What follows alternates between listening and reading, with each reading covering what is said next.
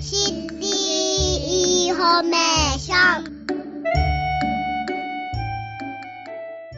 第3月曜日は賢い消費者になりましょうと題して広報さんだ9月号に掲載の話題消費生活センターの相談員さんに分かりやすく解説していただきます。また後半はタイムリーな情報を伺ってまいります。まずは前半です。消費生活センター相談員の大塚智子さんに強引な勧誘に注意を。こちらについて解説していただきましょう。どうぞよろしくお願いいたします。よろしくお願いします。今回の相談内容を詳しくご紹介していきましょ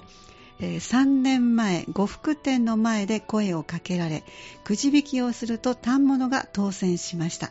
そのお店で反物の仕立てを頼んだことがきっかけでお店から新作を見に来てと何度も誘われるようになり帯やコート和服一式など次々勧められ断りきれずに分割払いで契約をしました。お金がないと伝えてもどれが好きかと聞かれそれについ乗って答えるといいものを選びますねとかよくお似合いですと褒められて分割払いでまた購入してしまいました。支払い総額は300万円となり今後の返済がとても不安です。70, 70歳代女性からのご相談ですがなんか伺ってるとああそういうこうリズムに入ってそうかなという気もしますけどもどのように、えー、回答されたんですか、はい、この方は長期間にわたりまして、えー、複数の和服を契約されているということで、うん。はい、契約書をいっぱいお待ちでした。あそうなんですね、はい、まずは契約書を確認して、それと同時にこの時はどういう勧誘をされましたか、ということで、勧誘の問題点などを整理していきました。はい、はい。そして複数の商品を分割払い契約しているということはなかなか解決は容易ではないということをお伝えしまして、えー、そうなんですね、はい、そして要件を満たしていれば契約の解除、取り消しの主張ができますよということを助言したところ、まあ、えーと、長時間勧誘されたとか、断ってるのに返してくれなかったっていうようなこと、うん、それと自分には必要がないのに、たくさんを買わされてしまったっていうことで、はいはい、取り消しの主張を内容証明郵便で発信しました。ええじゃあいくつかそういう状況は見つかったので、はい、あの変な言い方ですけど泣き寝入りしてしまいそうなちょっと内容でもあるけれども、はい、ゆっくり伺うと少しはそういう部分があったということですね。はい、はい、もう3年前からの契約ですけれども、直近の1年間の分は、まず取り消しを主張できます。えー、消費者契約法で過料販売契約の取り消しということで、書面を出しました。わかりました。じゃあぜひあの、私たちもいつこういうね、あの、中にこう入っていくかもわかりませんので、アドバイスをお願いしたいと思います。はい。一度契約すると、その後も次々と勧誘されることがあります。はい、見るだけでいいですよ、はい、などと誘われても、簡単な気持ちでは店や展示会場に行くことは気をつけてください、うん、なんかいろんな手段があるんですか？はいお店に来てくださいっていうふうに声をかけられるだけではなくて、ええ、例えばバス旅行に行きましょう。それは嬉しいですけど。はい、この間買った着物を着ていきましょう。そしてランチも食べましょうっていうことで誘われて出かけられるんですけれども、その先ではまた着物の展示会場に連れて行かれて、ええ、そして同じようにいい着物を着てますねっていうふうに褒められて、はいはい、また次の契約に至ってしまうっていう場合もありました。えー、なかなかそういうところというのはこうこちらの心理をこうついたような、はい、あの楽しい褒められる誰でも嬉しくなりますので、ね、あのちょっと気分が大きくなって、またあじゃあいっかと契約してしまい、えー買わないよとは言ったっておっしゃるんですけれども、ね、そうでしょうね。もういっぱいあるからいいけども、はい、見るだけねって言ったけども、うん、でね、でもやはりもういい目を持ってますね、いいもの選びますねって言われると、自信がそうですね。湧いてきたいうことをお話しされてました。ああ、そうなんですね。じゃあ、どのようにすればいいでしょうかね。はい。お金が支払えないっていうこの方もそうあの断ってられたんです、はい、ですけれどもお金がない、うん支払えないっていうのだけでは、うん、借金や分割払いでの支払いを持ちかけられて、うん、やはり、はい、断る理由として向こうには通用しません。うんわかりました。はい、望まない契約であればいりません。やめます。ただそれだけを伝えて、うんきっぱりと断るようにしてください。うんお店の方に行ってしまうと向こうのペースになるかもしれませんね。そうですね。うんいりません、やめますだけではなかなか通用しないようですね、ええ向こうは。ええそうですえねっと前も分割払いしたからはい一緒に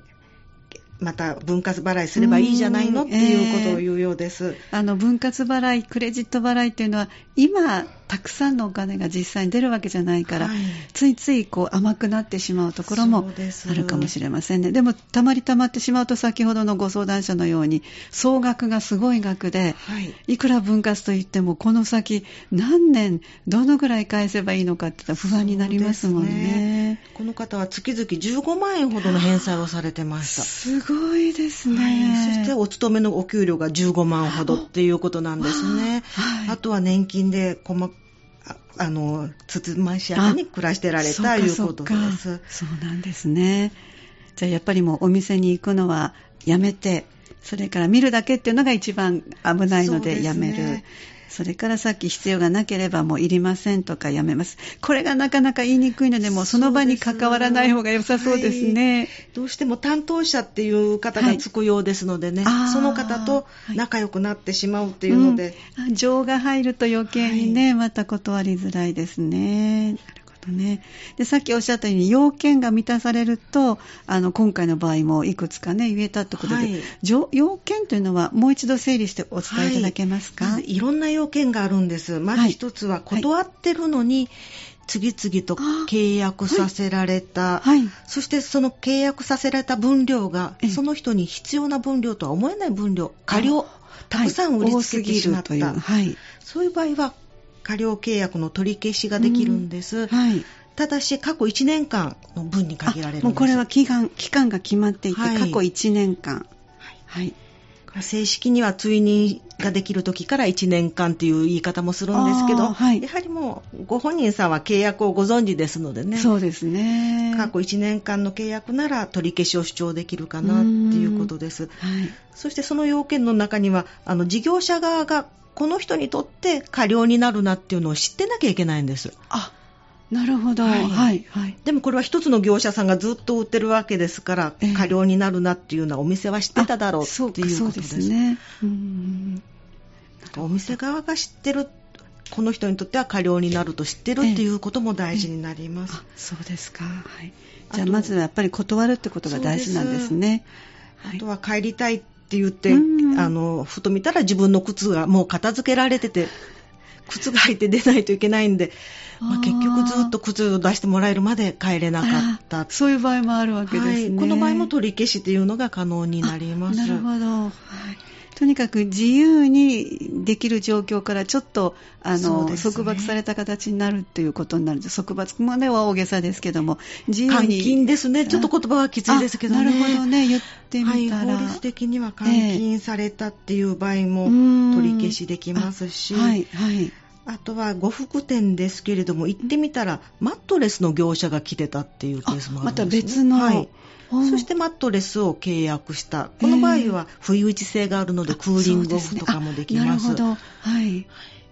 ですから、いろんな要件を満たすように、うんえっ、と、うまく相談していただけて、あそしてこちらも聞き取りができたら、はい何らかの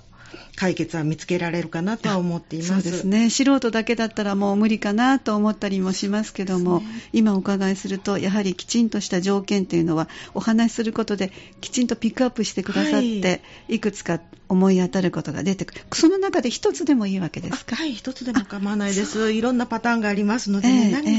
引っかかればいいなと思います。わかりました。あの、相談できないままっていう契約もしがちですけども、このあたりはどうでしょうはい。ね。実際この相談でも相談に来られる前には実は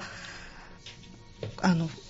古物の買い取りの業者さんを訪問されてたんですね。もう着物を売ってしまってえ？そのお金を返済に充てようと考えられたんです、わあ、それは大変なことですね。はい。あの息子さんの車に着物を乗せて、はい。そして買い取ってもらってそのお金をともかく返済額に充てたい、え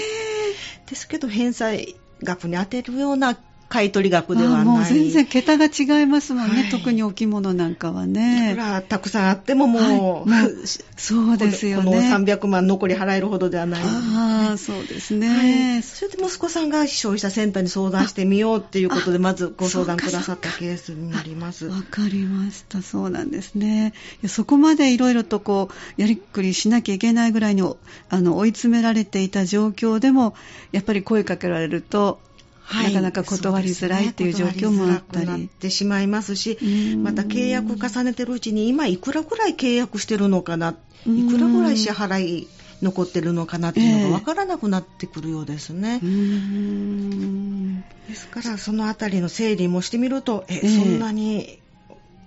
あと払わなきゃいけなかったのかと改めて気づかれたりもして、解決したいっていう気持ちを本人さんすごく強く持ってくださるので、えー、そうですか。で今伺うとご家族の協力も、はい、あの随分ありましたね。えー、そうです。やはりご家族の方がまず気づかれたその気づいたきっかけっていうのは、うん、その先ほどお話したバス旅行の写真を、あはいあのご家族に見せたそうなんです。うんうん、楽しかったという、はい、この着物どうしたのっていう話から、はい、今までこんな契約しててねっていうことをお話しされて、えー、それは大変だっていうことで、ご家族がまず動かれたのが、最初は、まあ、買取業者さんの方に行かれたことになるんですけれども、えー、まあ、そこで、やはりね、あの消費者センターがあるっていうのを気づいてくださったので。そうですね、はい、何人か寄るとやっぱりいろんな解決策知恵もありますしそこに消費生活センターさんが入ってくださるともう鬼にかなう棒ですので。いえいえ鬼にか あのご本人様の努力が一番大きいんです。私どもはお手伝いしているだけにはなりますけれども。でもいろんなルールをねご存知ですので、はい、あの解決策の道をこう、ね、見せていただけるのはね事実ですね、はい、やはり事業者側にこういう手紙を書きましょうっていうのをご条件させていただきました。はい、わかりました。あの、ご相談の場所、消費生活センターの場所を改めてご紹介ください。はい。えっと、場所は三田駅前キッピーモールの6階になります。はい、三田市消費生活センターというところで、はい、相談曜日、はい、相談曜日は月曜から金曜日、はい、そして第2、第4土曜日です。はい相談時間は10時から17時となっております。はい。でも秘密も厳守してくださるのでね、はい、あのご家族に話せる方はもちろんそれでいいですし、どうしても家族には言えない私だけでっていう方は、えー、あの秘密もね守ってくださるので安心して行かれるといいですね。であのまた出かけるのが難しいという環境の方はお電話でも大丈夫ですね。はい、お電話ください。はい。電話番号ご案内いただけますか？はい。079 559 5059です。はい、もう一度お願いします。はい、079 559-5059です。ありがとうございました。え今日は前半相談員の大塚智子さんに強引な勧誘に注意をについてお話をいただきました。どうもありがとうございました。ありがとうございました。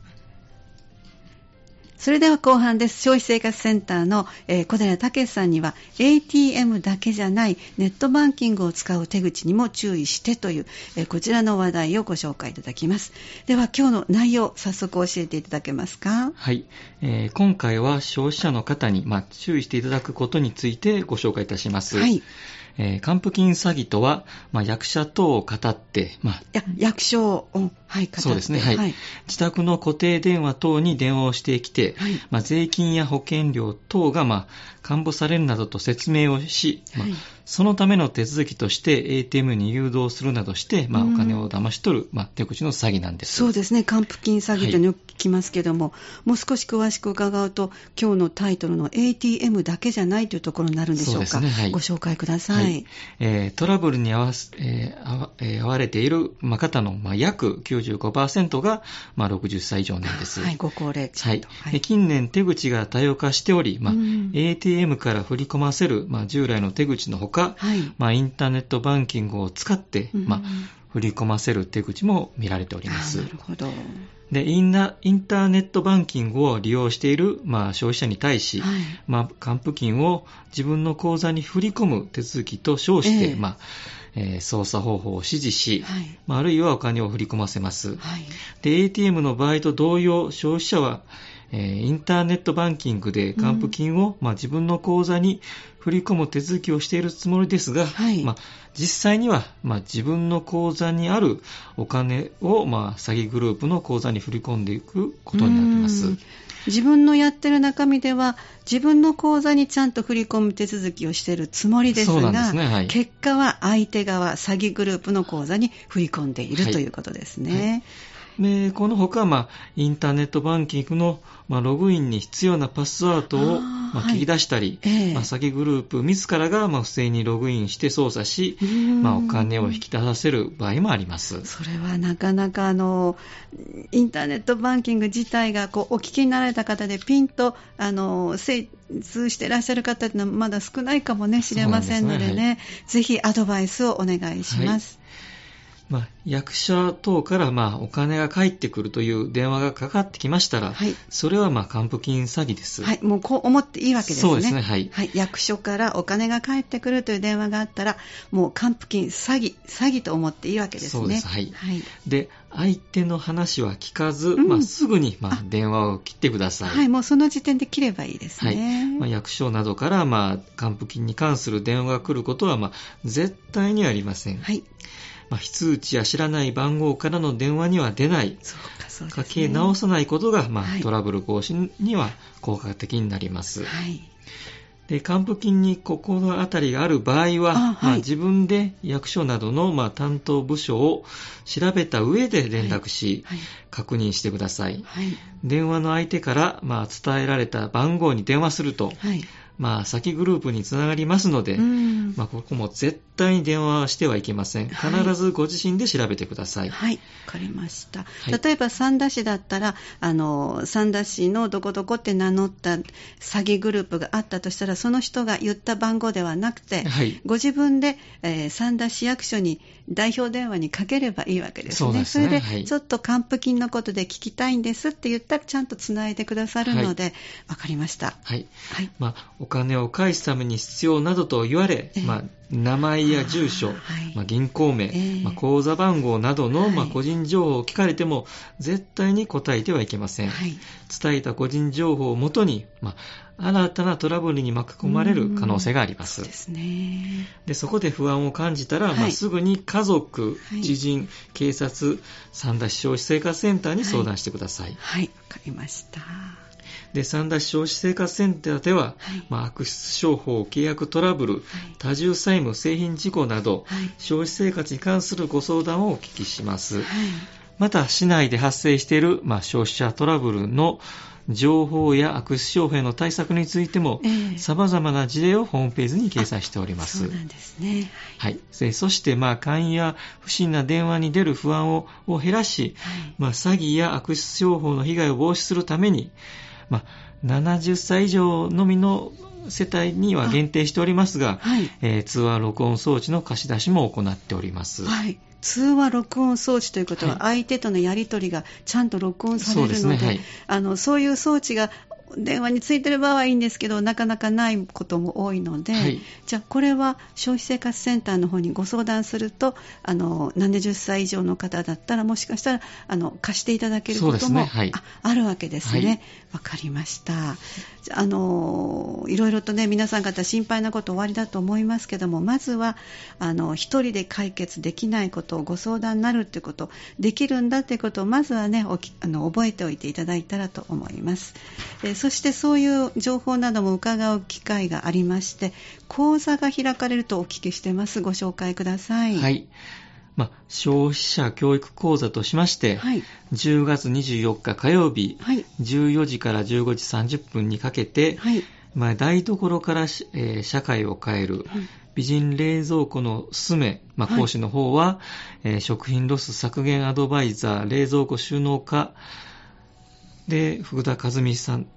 の講座が一つあります。はい。で、もう一つが、10月27日金曜日、はい、14時から15時にかけて、はい、未来を変える一歩 SDGs の時代の、まあ、エシカルフードとはと題しまして、はい、まあ、講師はニトベ文化短期大学客員教授山本健二氏による、まあ、講座を、はい。まあ、この2つをですね、はい、キッピーモール6階まちづくり共同センター、はい情報広場でモニター上映しますので、はい、